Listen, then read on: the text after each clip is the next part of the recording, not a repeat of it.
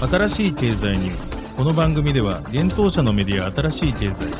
ブロックチェーン仮想通貨フィンテックに関する日々のニュース解説を平日毎日音声コンテンツでお届けしています。そして新しい経済ではブロックチェーン仮想通貨に関するニュース解説記事やインタビュー記事学習記事などのたくさんのコンテンツを掲載しております。ぜひ新しいひらがな経済漢字で検索してメディアもチェックしてくださいそして LINE 公式アカウントではメディアの更新情報を配信しております LINE 公式アカウントにもぜひご登録くださいこの番組は株式会社フィナンシェの提供でお送りします。フィナンシェはスポーツチームやエンタメプロジェクト、DAO などのトークンを購入して支援ができる新しいクラウドファンディングサービスです。サッカー J リーグ、野球、バスケなどのプロスポーツチームをはじめ、映画やアイドル、インフルエンサーなど100以上のプロジェクトのトークンがフィナンシェで購入できます。さらにトークン購入者はプロジェクトに応じたキャンペーン参加や NFT などの特典も。ぜひ iOS や Android でフィナンシェのスマホアプリを入れて新たな応援体験を味わってください。あなたの夢がみんなの財産になるフィナンシェ。現当社新しい経済編集部の武田です。大塚です。はい、本日は8月18日木曜日です。今日のニュース行きましょう。ソラナのウォレットファントムが新機能バーン NFT、スパム NFT バーンでソル取得も。NFT 分散所有のフラクショナル約27億円調達とテッセラに名称変更。世界銀行グループ炭素クレジットファンド設立へ取引プラットフォーム構築も。FRB 理事デジタルドルに消極姿勢。クリプト .com イギリスで暗号資産事業者の認可取得。コイントレードポルカドット上場。FTX グローバルソラナデックスのオルカ上場へ。イートロアメリカ投資プラットフォームギャッツビー買収へ。欧州中央銀行銀行への暗号資産規制を緩和化。オーストラリアで個人投資家向けビットコイン現物 ETF 提供へ。福岡市主催、学校では教えてくれない Web3 の可能性、8月27日開催、オンライン配信も、渡辺創太、七久祐希、設楽悠介。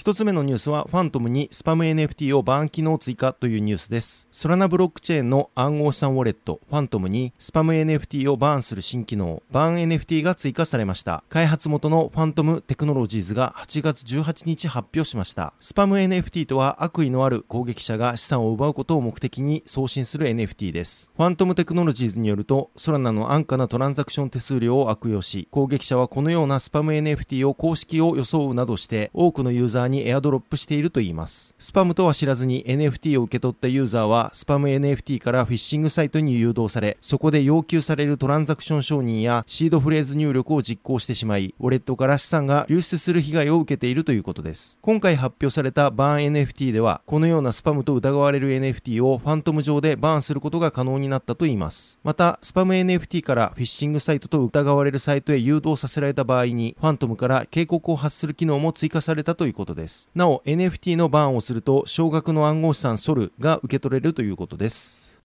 続いてのニュースいきます。NFT 分割所有プラットフォームを展開するフラクショナルがシリーズ A ラウンドで2000万ドル、約27億円の資金調達を完了したことを8月18日に発表したというニュースです。今回の資金調達はパラダイムが主導し、フォーカスラボ、ユニスワップラボベンチャーズ、イーガールキャピタルなど50を超えるエンジェル投資家が参加したとのことです。同社はこの資金調達を機に新たなフェーズへ突入するとし、その一環としてリブランディングを行い、18日より名称をテッセラに変更することも発表しました。また同社のビジョンである誰もが価値のあるものを集合的に所有し、管理する機会を持つことができる世界の構築に向けて、今後数ヶ月のうちに NFT をオンラインで所有するための新しい方法を展開していくとのことです。テッセラは2021年 NFT の分散所有に焦点を当てたプラットフォームをローンチしました。一つの NFT を複数人で所有するための共同所有権を発行しています。同社のコレクションにはクリプトパンクスやベイシーなどの人気 NFT も含まれています。また、テッセラは2021年8月にシードラウンドにて790万ドル約10億円の資金調達を完了しています。この際もパラダイムが資金調達を主導しました。続いてのニュースいきます。世界銀行グループの一機関である国際金融公社 IFC が高品質な炭素クレジットの調達及びトークン化を目的としたファンドカーボンオプチュニティーズファンドの設立を8月17日に発表したというニュースです。このファンドには IFC の他に気候に焦点を当てたフィンテック企業カルティボ、環境に配慮した投資を行う金融機関アスピレーション、低エネルギーで運用可能なパブリックブロックチェーンであるチアネットワークが参加しています。IFC らはこのファンドを通じて炭素クレジットの取引プラットフォームの構築を目指すとのことです。取引プラットフォームではカルティボとアスピレーションが二酸化炭素削減に寄与するプロジェクトを選定及び評価し、それらのプロジェクトによって生み出される炭素クレジットをチアネットワーク上に構築したクライメイトウェアハウスと呼ばれるシステムを用いてトークン化追跡するとのことです。この取引プラットフォームが実現すれば気候変動に対処するために必要な二酸化炭素削減量の40%を実現できる見込みとのことです。IFC のパウロ・デ・ポレ氏はこのファンドについて次のようにコメントをしています。この新しい枠組みは新興市場で創出される炭素クレジットの標準化を促進し、気候変動の緩和を支持し、支援します。ブロックチェーン技術を使用するこの枠組みは、資本市場が透明で安全、公正かつ有益な方法で炭素クレジット取引に全面的に関与するための革新的な方法です。また、カルティポの CEO であるマヌエル・ピニュエラ氏は次のようにコメントをしています。カルティポ独自の技術とデータ駆動型の選定プロセスにより、トークンに必要な高いベンチマークを満たす高品質の自然系プロジェクトを選定することができます。また、このプラットフォームは新興市場の地域コミュニティと地球の健康にとって不可欠な生態系を保護再生するための持続可能な収入源として重要な役割を果たすでしょう。ロイターによると、現在このファンドには1000万ドルの資金が拠出されているとのことです。続いてのニュースいきます。アメリカ連邦準備制度理事会 FRB の理事であるミシェル・ボーマン氏が8月17日に金融とイノベーションをテーマにしたカンファレンスにて講演を行い、アメリカにおける CBDC に対する消極的な意見を表明しました。そこでボーマン氏は FRB が現在開発を進める全米決済システム FedNow が稼働すれば CBDC 導入の必要性はなくなるという見解を示しました。なお FedNow は2023年中旬までに完成する見込みとのことです。ボーマン氏は私が期待するのは CBDC の必要性について一部の人々が提起している問題を FedNow が解決することですとコメントしています。また同氏は暗号資産の規制についても触れました。FRB は暗号資産に対する消費者の需要が大きいことや銀行から暗号資産関連のプラットフォームへ預金が流出していることも認識しており、銀行がそれに対応すべく暗号資産関連のサービスを模索していることも認識しているとのことです。その一方で暗号資産関連のサービスの提供には大きなリスクも伴うため、銀行とその顧客の双方にとってのリスクを真剣かつ慎重に検討する必要があるとしています。これらの状況を踏まえ、FRB は銀行の監督者として規制を明確化することで、責任あるイノベーションを奨励していきたいとのことです。FRB は8月16日に暗号資産関連のサービスを検討している銀行に向けたガイダンスを発表しています。このガイダンスは銀行に対し、サービス開始前に FRB に通知を行い、利用する暗号資産やシステムの合法性を明らかにすることを要求しています。続いてのニュースは、クリプト .com が FCA から事業者ライセンス取得というニュースです。暗号資産取引所クリプト .com がイギリスで暗号資産事業者として認可を受けたことを8月17日発表しました。クリプト .com は同国の金融規制当局 FCA より認可を受けたことにより、イギリス居住者のユーザーに対してプロダクトとサービスを提供できるようになったといいます。同社はこの3ヶ月で多くの各国規制当局からの事業者ライセンスの取得を進めています。6月にはドバイ仮想資産規制局から暗号資産ライイセンスの仮承認、シンガポール金融管理局から主要決済機関ライセンスの基本承認を受け、7月にはイタリアの規制当局 OAM によるサービス提供の承認、キプロスの証券取引委員会からの承認を得ており、そして8月8日には韓国での電子金融取引法及び仮想資産サービスプロバイダー登録、11日にはケイマン諸島金融管理局の規制認定、15日にはカナダのオンタリオ証券委員会より暗号資産事前登録業者として承認がされています。クリプト .com の CEO クリス・マルザレック氏は次のようにコメントをしています。イギリスは当社にとって戦略的に重要な市場です。また今回の認可はイギリス政府が暗号資産に関する技術と投資を世界的なハブにするためのアジェンダを推進しているタイミングであり、当社にとっては重要な節目です。とコメントをしています。今年4月、イギリスの財務省がイギリスを世界的な暗号資産業界のハブにするための計画を発表しており、ステーブルコインの規制や企業のイノベーションを支援する金融市場インフラのサンドボックスの法制化、イギリス造幣局との NFT 活用に関する協力、そして業界とより緊密に協力するためのエンゲージメントグループ作成の計画などを公開していました。続いてのニュースは、コイントレードでドット上場というニュースです。国内暗号資産取引所、コイントレードが新たに暗号資産ポルカドット、ドットの取扱い開始を8月17日発表しました。同取引所では、現物取引で日本円でドットの購入が可能となっており、最小発注数量は1回で0.5ドット、最大発注数量は1回で1000ドットとなっており、取引単位は0.0001ドットとなっています。今回のドット上場により、コイントレードでは計9銘柄の暗号資産を取り扱うことになりました。現在はビットコイン、ビットコインキャッシュ、イーサリアム、ライトコイン、リップル、カルダノ、パレットトークン、IOST が取り扱われています。ポルカドットは異なるブロックチェーンのインターオペラビリティを目指すプロジェクトです。イーサリアムの共同創設者兼元 CTO であるギャビン・ウッド氏を中心とした Web3 ファウンデーションが主導して開発を行っています。ポルカドットの特徴としては、メインのネットワークで最終的に取引が記録されるリレーチェーンと、そのリレーチェーンに接続される個別のブロックチェーンであるパラチェーンによってプロトコルが構成されています。パラチェーンは外部の開発者がカスタム可能なブロックチェーンで複数存在し、DeFi や NFT など様々なユースケースを実現できる仕組みになっています。なお、日本発のパブリックブロックチェーンであるアスターネットワークは、ポルカドットのパラチェーンとして接続されています。ポルカドットの現在の時価総額ランキングは11位で、その額は約1.2兆円となっています。こちらの数字は8月18日、コインマーケットキャップで調べたものとなっています。なお、国内暗号資産取引業者としてドットを取り扱うのは、コイントレードの運営元のマーキュリーで13社目となっています。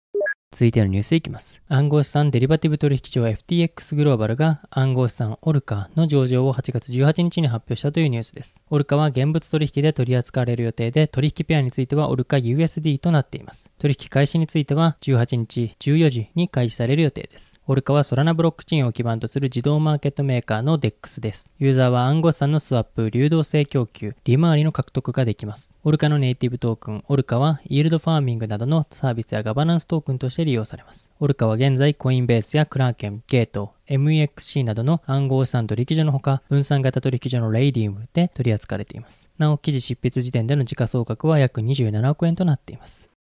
続いてのニュースいきます。株式や暗号資産などの投資プラットフォームを提供する e トロがアメリカの株式などのオプション取引プラットフォームであるギャツビーを買収するための契約を締結したことを8月17日に発表したというニュースです。ギャツビーは2018年に設立され、アメリカの若年層向けに手数料無料で株式のオプション取引ができるアプリを提供してきました。この買収は現在暗号資産と株式に注力している e トロがアメリカユーザーに提供するサービスの多様化を進める上で重要なステップになると発表されています。さらにこのこの買収は e イートロが教育、イノベーション、ニーズある資産やツールへのシンプルなアクセスを通じてソーシャルインベストメントネットワークを成長させ続ける中で、アメリカユーザーにマルチアセット投資ツールを提供するという目標をサポートするものだといいます。なお、メディアブロックの報道によれば、買収額は5000万ドル、約68億円で現金と普通株で行われるとのことです。イートロの CEO 兼共同創設者、ヨニ・ヘッセ氏はリリースで次のようにコメントをしています。私たちは伝統的な金融機関から個人投資家へとパワーバランスの激変を目の当たりにしてきました。インターネットが金融情報を民主化し、大きな変化が起こり、より多くの日常の投資家、特に Z 世代とミレニアル世代に取引と投資の権限が与えられたのです。これらの個人投資家は今日の弱く市場でリターンを得る機会を求めています。また、このような背景のもと、ギャツビーチームをイートルファミリーに迎えることができ、非常に嬉しく思っています。私たちはシンプルで透明性の高い投資ツールを通じて、投資家に力を与えるという共通の使命を担っています。アメリカ事業を拡大することはイートロの戦略的重点事項であり、ギャツビーを通じてアメリカのユーザーに安全でシンプルなオプション取引の方法を提供することができます。ギャツビーの共同 CEO ライアン・ベランジャー・サーレイ氏は次のようにコメントをしています。私たちはロンドンにいる時にギャツビーのアイデアを思いつきました。私たちは市場を解明し、アメリカの新しい世代のトレーダーのニーズに焦点を当てたオプションプラットフォームを提供する機会があると確信していました。私たちはイートロのソーシャルな側面を常に強く支持してきました。イートロはソーシャル投資のパイオニアであり、私たちはいつも一緒に働きたいクールな兄弟のように思っていました。プロダクトやカルチャーという点ではとても相性が良く、私たちの共通の未来における次の章にとてもワクワクしています。なお、イートロは今年7月に予定していたスパックとの合併によるアメリカナスダックへの上場計画を取りやめています。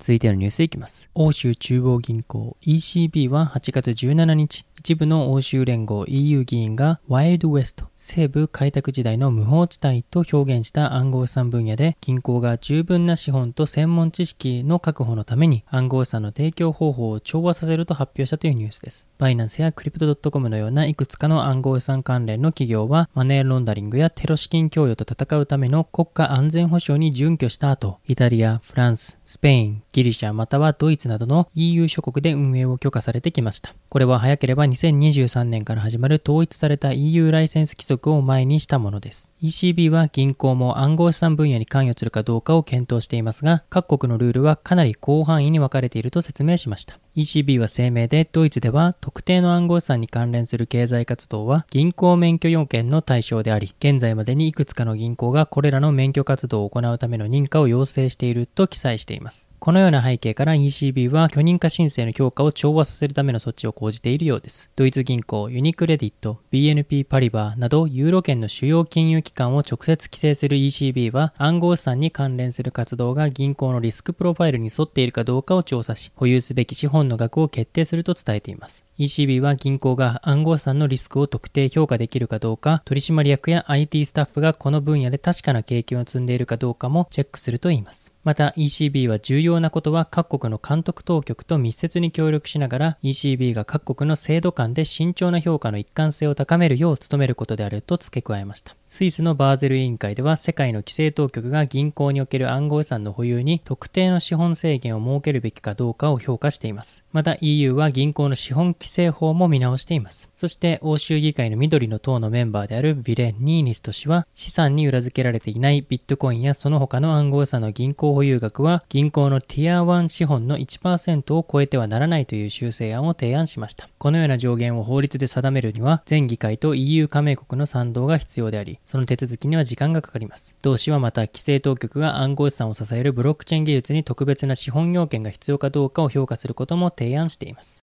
続いてのニュースは、オーストラリアで個人投資家向け BTC 現物 ETF が提供へというニュースです。オーストラリア金融サービスライセンス AFSL の認可を受けた初の暗号資産 ETF 上場投資信託がオーストラリアで提供される予定であることが分かりました。AFSL 認可により個人投資家に対し新たな投資機会が提供できるようになったと、同国のデジタル資産運用会社Monochrome Asset Management が8月14日に発表しています。 Monochrome によると同社のカストディアルパートナーである Vasco Trustees が暗号資産の現物価格に連動する ETF を運用するための認可をオーストラリア証券投資委員会 ASIC より取得したということです。現物のビットコイン価格に連動する Monochrome ビットコイン、ティッカーシンボル IBTC をはじめとした暗号資産の現物 ETF の取り扱いが予定されているようですが、現状ではその他の対象暗号資産や取り扱い開始時期などの詳細は説明されていません。 Monochrome の CEO ジェフ・ユー氏は次のようにコメントしています。規制当局がこのライセンスバリエーションを承認したことは、アドバイス業界と個人投資家の双方にとって大きな前進であり、新興の暗号資産クラスに関して、アドバイザーが顧客の市場需要に応えることを可能にします、とコメントをしています。オーストラリアでは今年4月、ビットコイン及びイーサリアムの現物価格に連動する ETF が取引開始となっています。今回は個人投資家向けに暗号資産 ETF が提供される予定となっています。